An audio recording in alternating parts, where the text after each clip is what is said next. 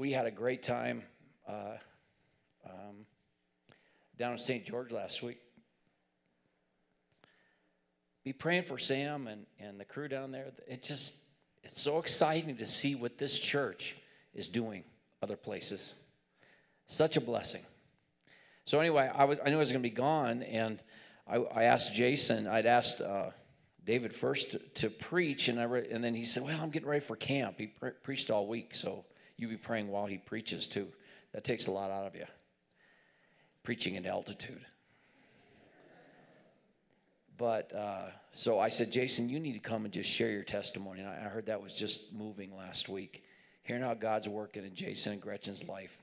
But David said, But I do have 1 Corinthians 12 ready. And I said, Well, then we're ready to hear it. And uh, such an important passage. You know, we live in a culture, especially a Christian culture, that's very event motivated. You know what I mean? Got to go to a Christian concert, Christian uh, uh, uh, seminars, and so it's very event motivated. And what happens to a lot of Christians is we become spectators. And I know that every time David comes, the Holy Spirit uses him as a scalpel his preaching is very spirit filled. So I know you're going to have some things to think about. And I want you to be praying where would God use you? And it's not to make you feel guilty about not doing anything. What we want to keep ministering here is that if you haven't found that place of service where you're gifted, you're missing out on the joy. You're really missing the joy. But first, Ben is going to come and minister 1 Corinthians 12 to us.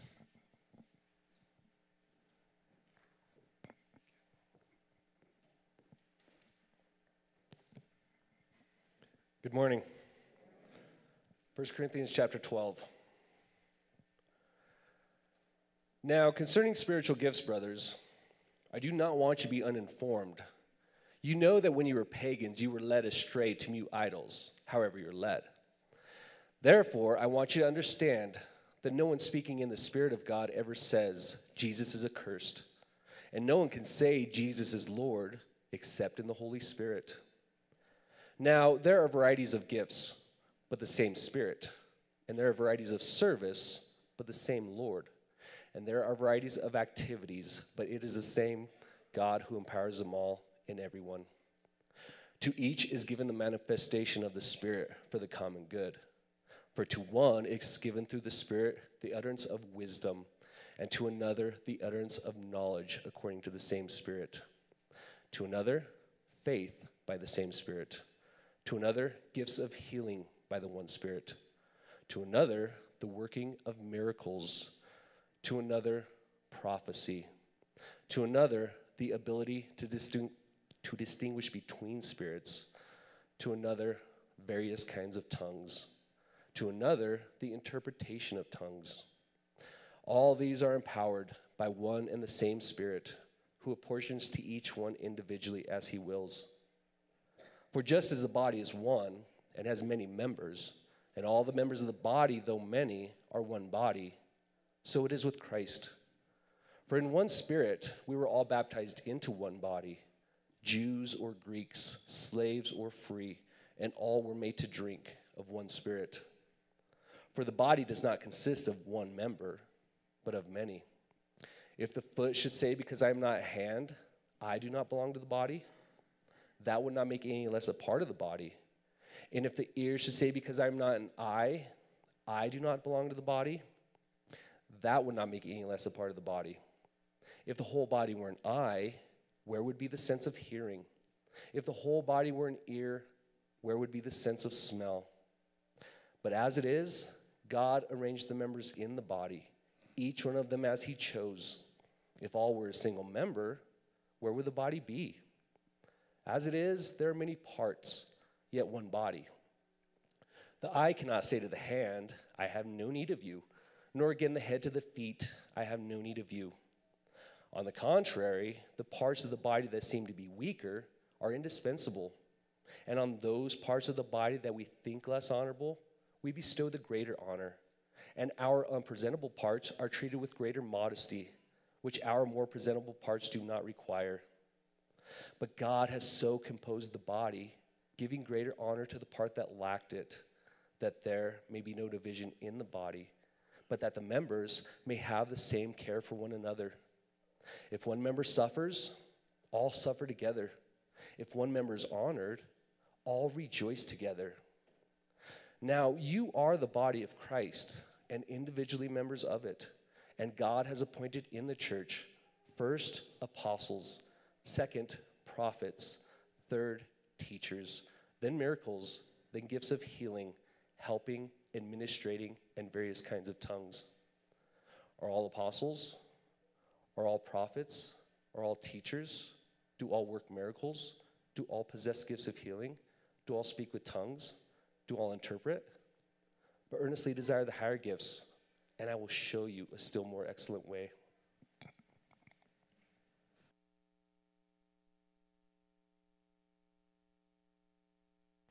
Thank you, Ben.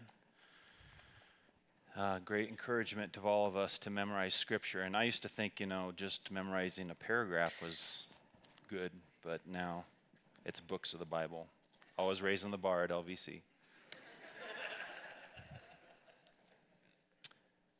As I think back on the past 20 years of serving the Lord, uh, I've realized something. The best and most fruitful ministries that we, we've been blessed to take part in have always been a team effort, a body effort. Always. Didn't matter if we were in the remotest plains of uh, Mongolia or on some far flung island in Indonesia, it was still a body effort. It was still the body of Christ at work. God always provided teammates, He provided local church to support us, He provided your prayers and, and financial support. It was always a body effort.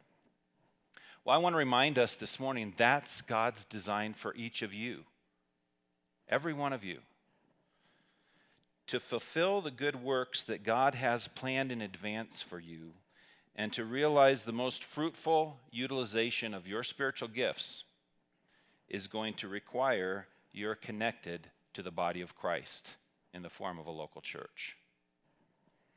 You're not going to realize the full blessing of God in your life until you realize that.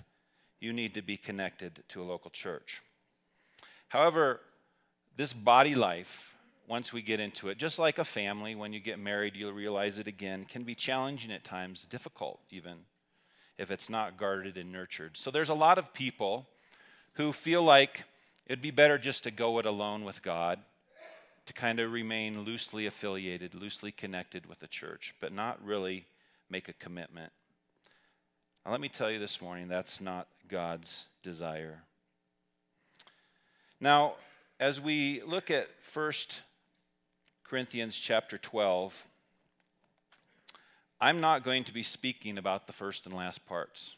About, I'm not going to be explaining all the different spiritual gifts, giving you my opinion on whether prophecy is the same thing as preaching, whether some have ceased today or not, whether there still are apostles functioning or not. And some of you may be disappointed because we really like to focus in on ourselves, don't we? What part of the body am I? You know, we like the little spiritual gift surveys. Am I a prophet? Mm, am I uh, have the gift of helps? And that's not bad. I don't want to make fun of it too much, but sometimes in this day and age, we're so, where we're so self focused, we lose sight of the bigger picture and that's what I want to focus on. I want to focus on the center part of chapter 12 and leave the other more difficult part of the passage to Pastor Martin if he wants to pick it up. but I want to focus on the importance not just of the spiritual individual spiritual gifts, but the importance of being connected to the body. The importance of being connected to the body.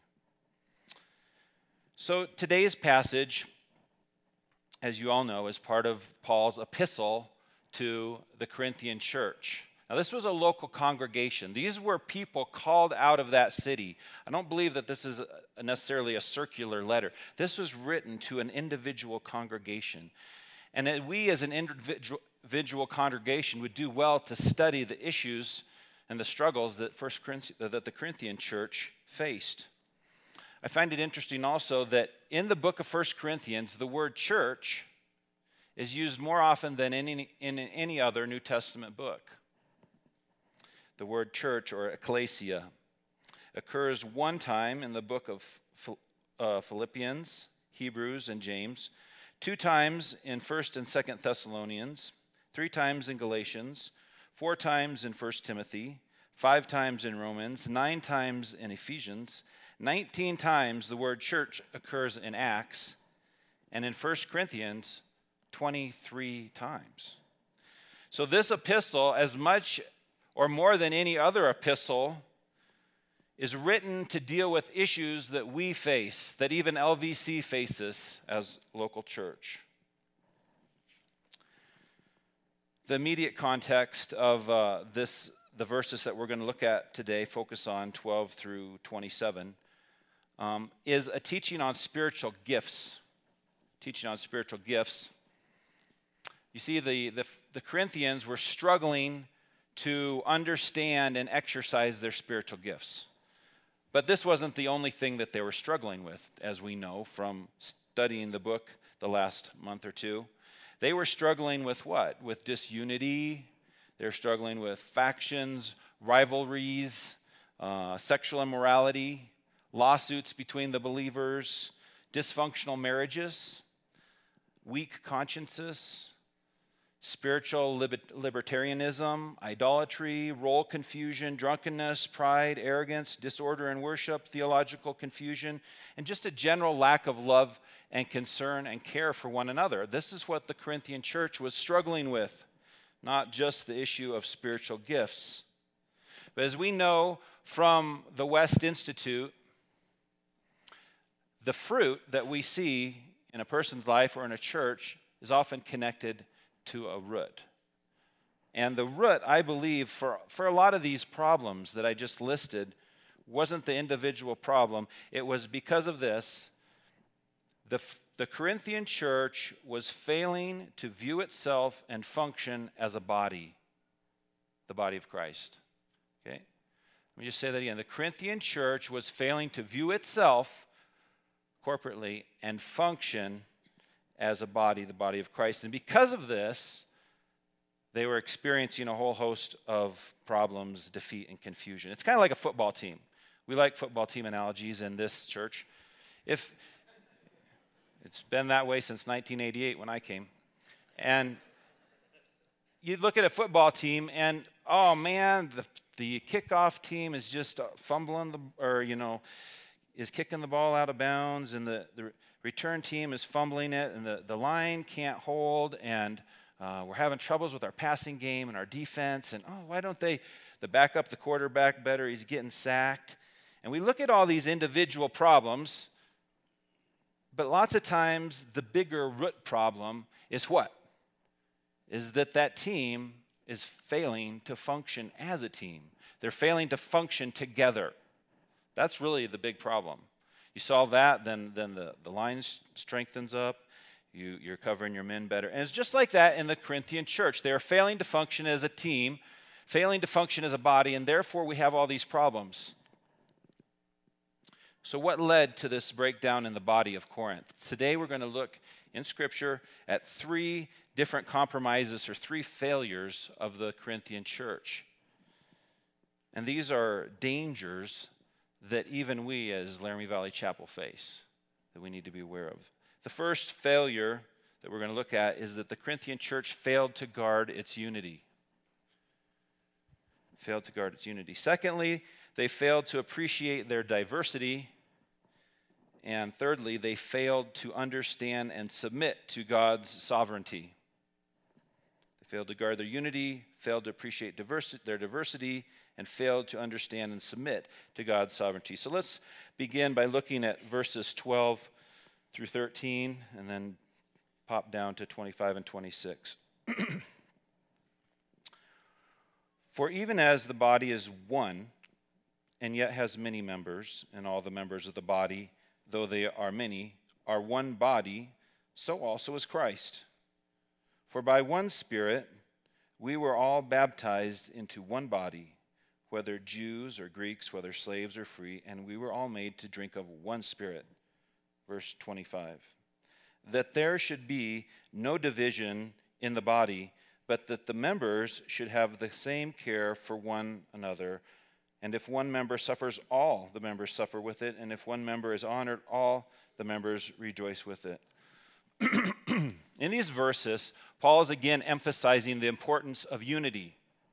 The Corinthian church had lost sight of it.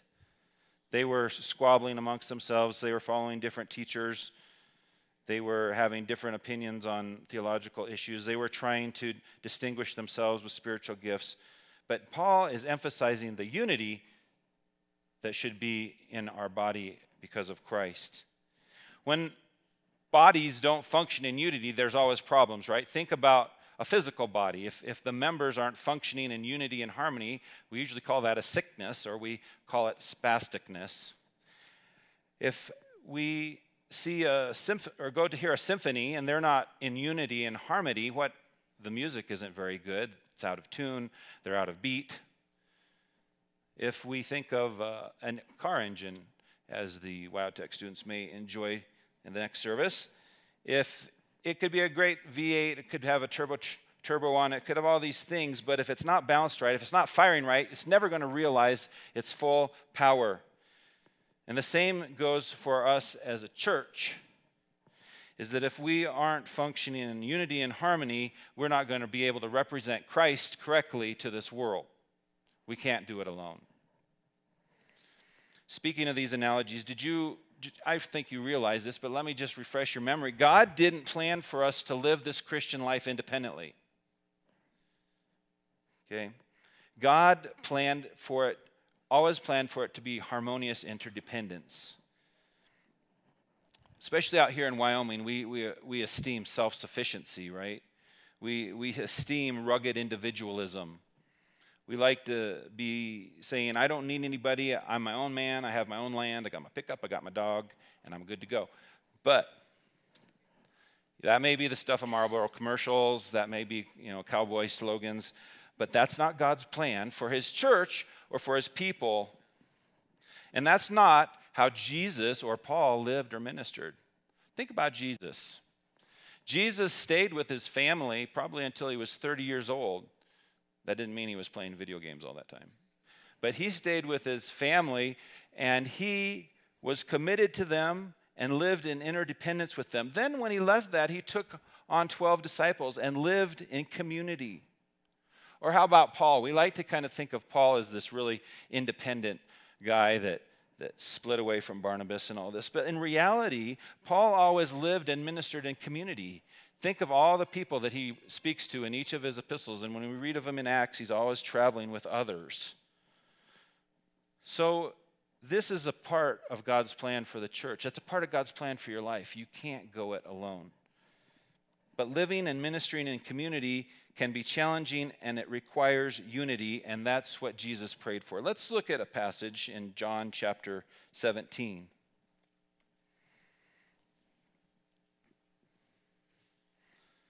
John 17, starting in verse 20. Jesus is uh, giving the high priestly prayer. These are some of the most important things to Jesus that he's praying to the Father about. Verse 20 I do not ask in behalf of these alone, but for those also who believe in me through their word, that they may all be one, even as thou, Father, art in me, and I in thee, and they also may be in us, that the world may believe that thou didst send me. And the glory which thou hast given me, I have given to them, that they may be one, just as we are one.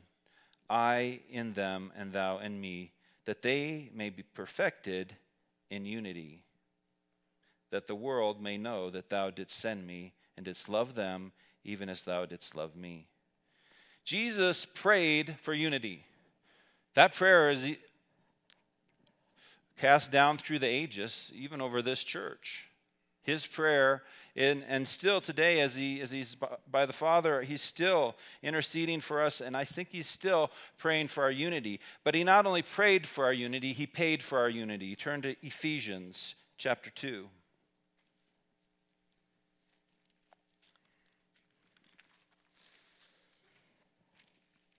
ephesians chapter 2 i'll start in verse 13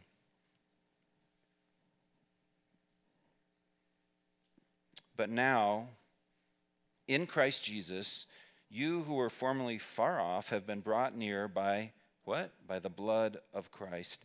For he himself is our peace, who made both groups into one, and broke down the barrier of the dividing wall by abolishing in his flesh the enmity which is in the law of commandments contained in the ordinances, that in himself he might make the two into one new man, thus establishing peace.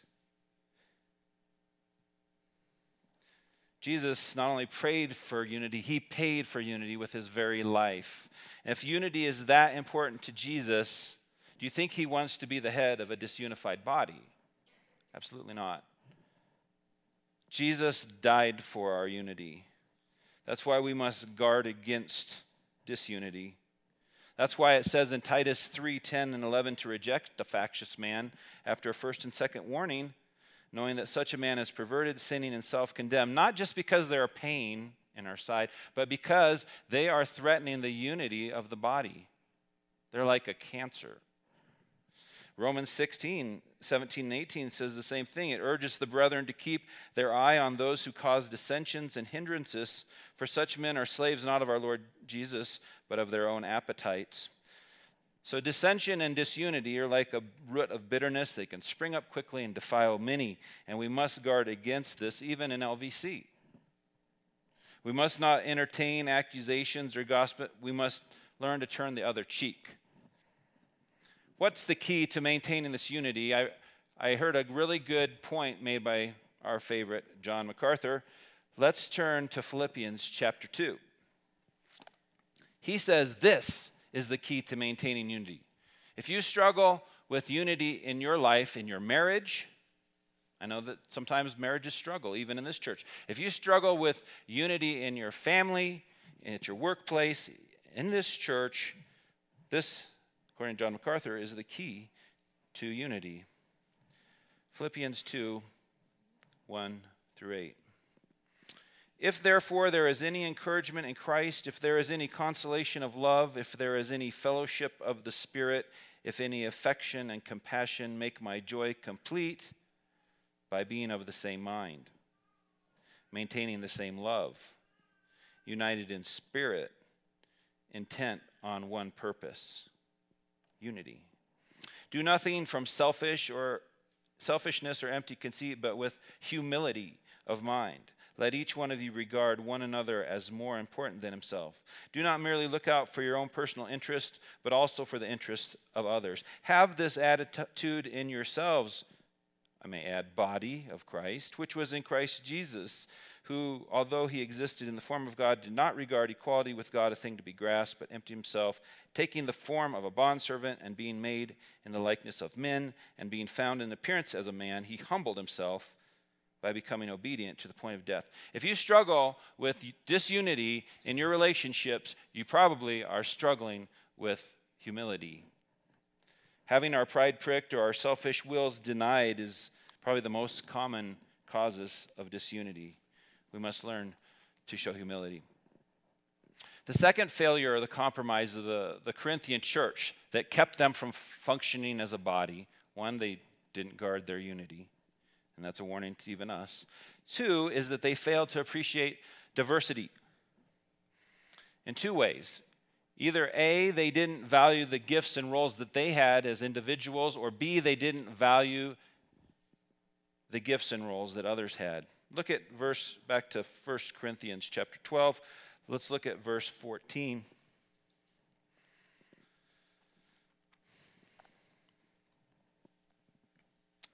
For the body is not one member, but many. If the foot should say, Because I am not a hand, I am not a part of the body, is it not for this reason any less a part of the body? And if the ear should say, Because I am not an eye, I'm not part of the body, is it not for this reason any less of the body?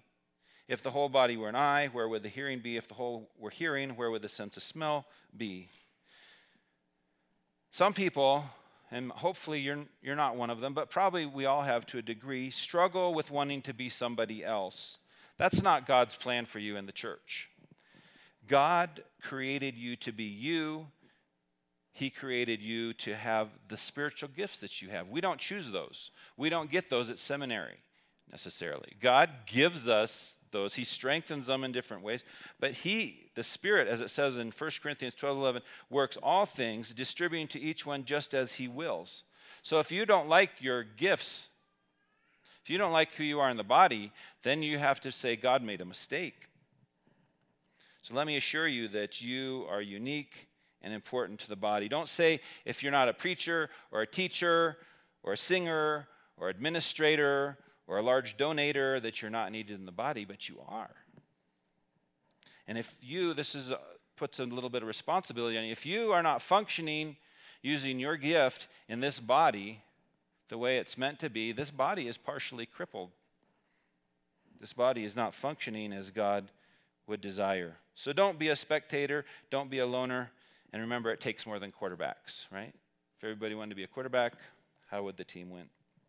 Secondly, some people in the church didn't value the contribution of others. So they didn't view, value the gifts and contribution of themselves, but others, they're maybe proud of their gift, didn't value the contribution of others. Let's look at verse 21.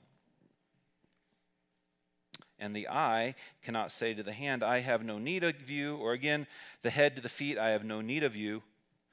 On the contrary, it is much truer that the members of the body which seemed weaker are necessary, and those members which we deem less honorable, on these we bestow more abundant honor, and on our unseemly members come to have more abundant seemliness, whereas our seemly members have no need of it.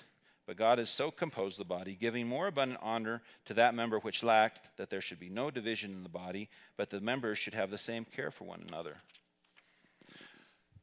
I'm thankful for Pastor Appreciation Day, right?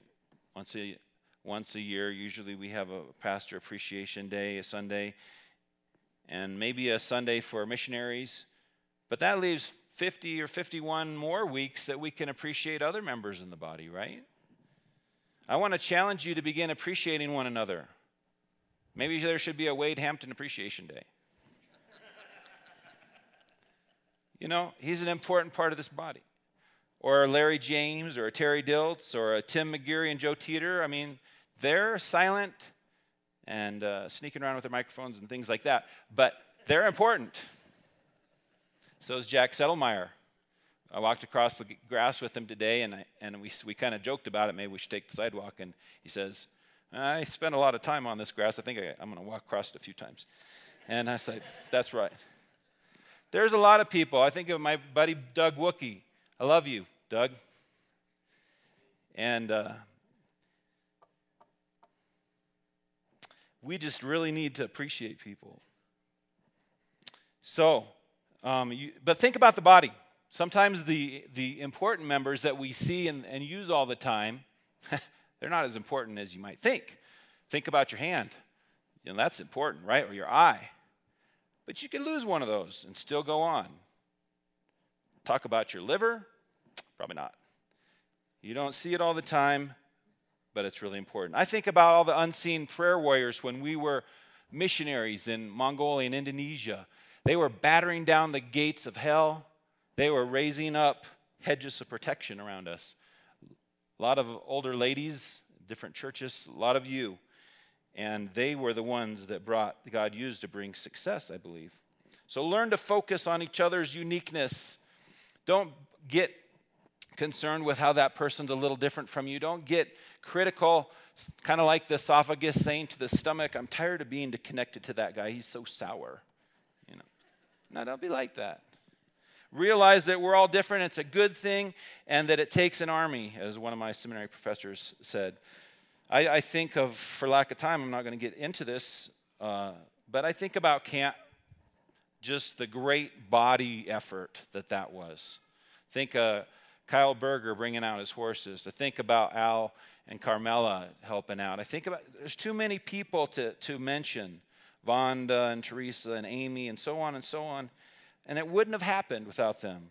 I think about how God has blessed the Techne ministry, and it wouldn't have happened by one man. It's taken a body effort.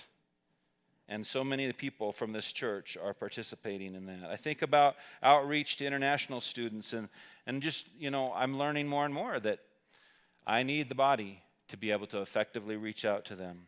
The last and final failure of the Corinthian church that that inhibited it from functioning effectively as a body.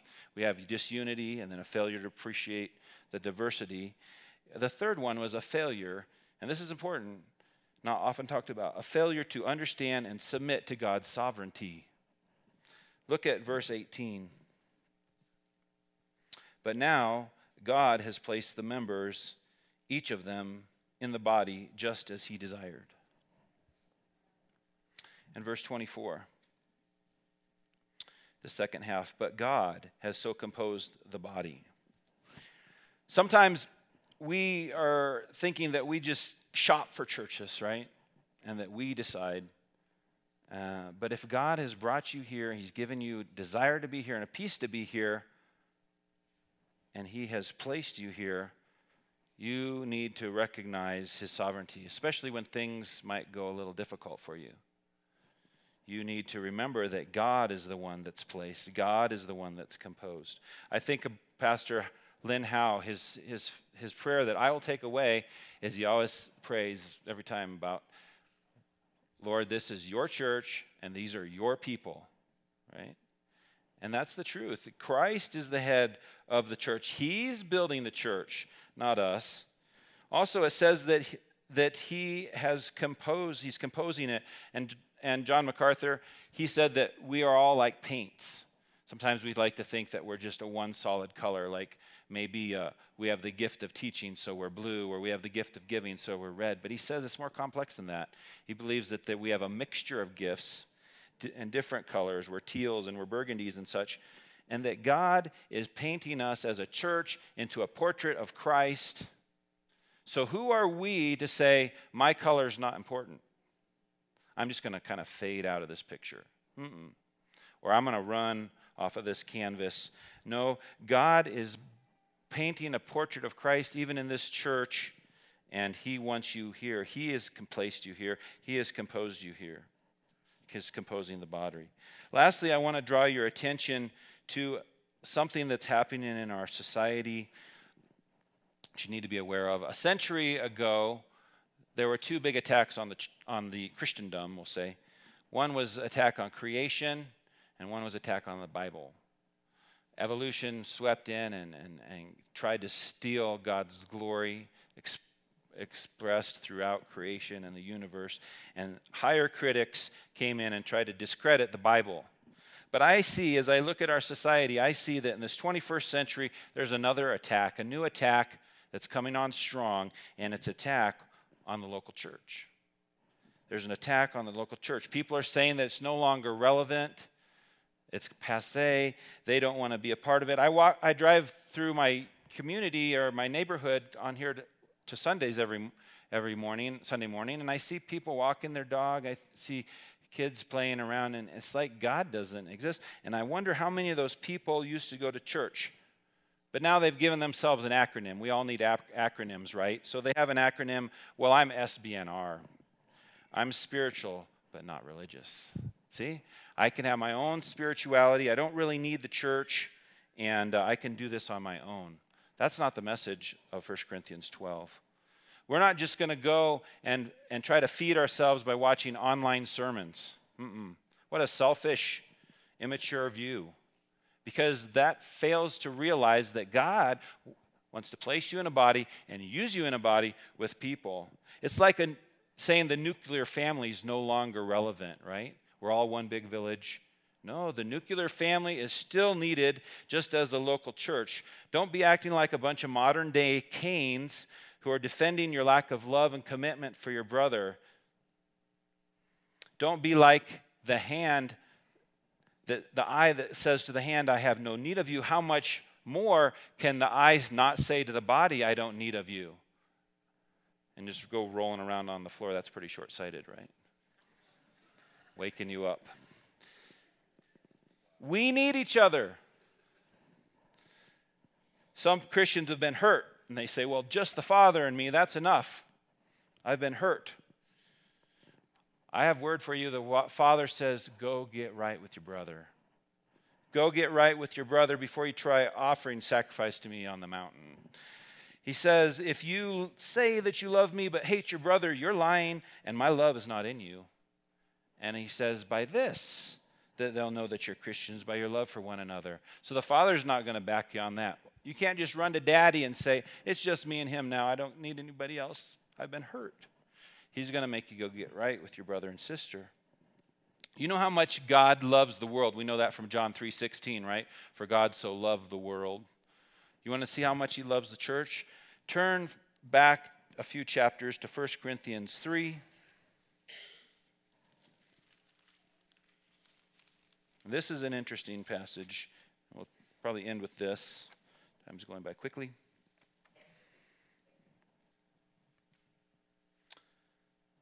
First Corinthians 3:16 Do you not know that you are a temple of God and that the spirit of God dwells in you? If any man destroys the temple of God, God will destroy him, for the temple of God is holy and that is what you are. Now when I I used to read that, I used to think the you was singular, right? Like kind of like your body's a temple and stuff. This this you is plural. This you says, Do you not know? I, he's talking to the church here. Do you not know, you, plural, that you are the temple of God? LVC, do you not know that? That you are the temple of God? And that the Spirit of God dwells in you. Therefore, if any man destroys the temple of God, God will destroy him, for the temple of God is holy, and that's what you are. Don't fail to recognize your part of something bigger than yourself. And God wants you to be that. He wants to the unified body. He wants you to recognize that. So, in conclusion, sometimes more important than just figuring, trying to figure out on the spiritual gift indicator which gift you have and, and trying to be like someone that can put yourself into whatever body you think is most appropriate to use your gift. Get a new perspective Realize that it's God that's composing the church, it's Him that's placing the members, and realize that you need to be functioning as a body member, that you need to be part of the team. This is the reminder that the Lord gave to me even before Paul asked uh, me to preach a couple weeks ago, and I just realized, hey, that's the next chapter in line, and I believe it's something that God wants each of us to hear and contemplate. Thank you for your attention. Let's pray. Heavenly Father, I thank you for this morning. I thank you for this dear church that you love so much. That you want to see unified, that you want to see functioning as a whole with all the individual members. Lord, forgive us for sometimes we forget what you prayed for. We forget what you paid for, and we are disunified, and we aren't appreciating one another as we should, Lord, and we're forgetting that it's you who is composing the body, not us, that you're distributing the gifts as you will. Lord, I just pray that this word would go with us, that you'd apply it to each of our hearts in your special way through your Spirit, and that you would make this place, this church, a stronger church, more pleasing in your sight because of it. In Jesus' name, amen.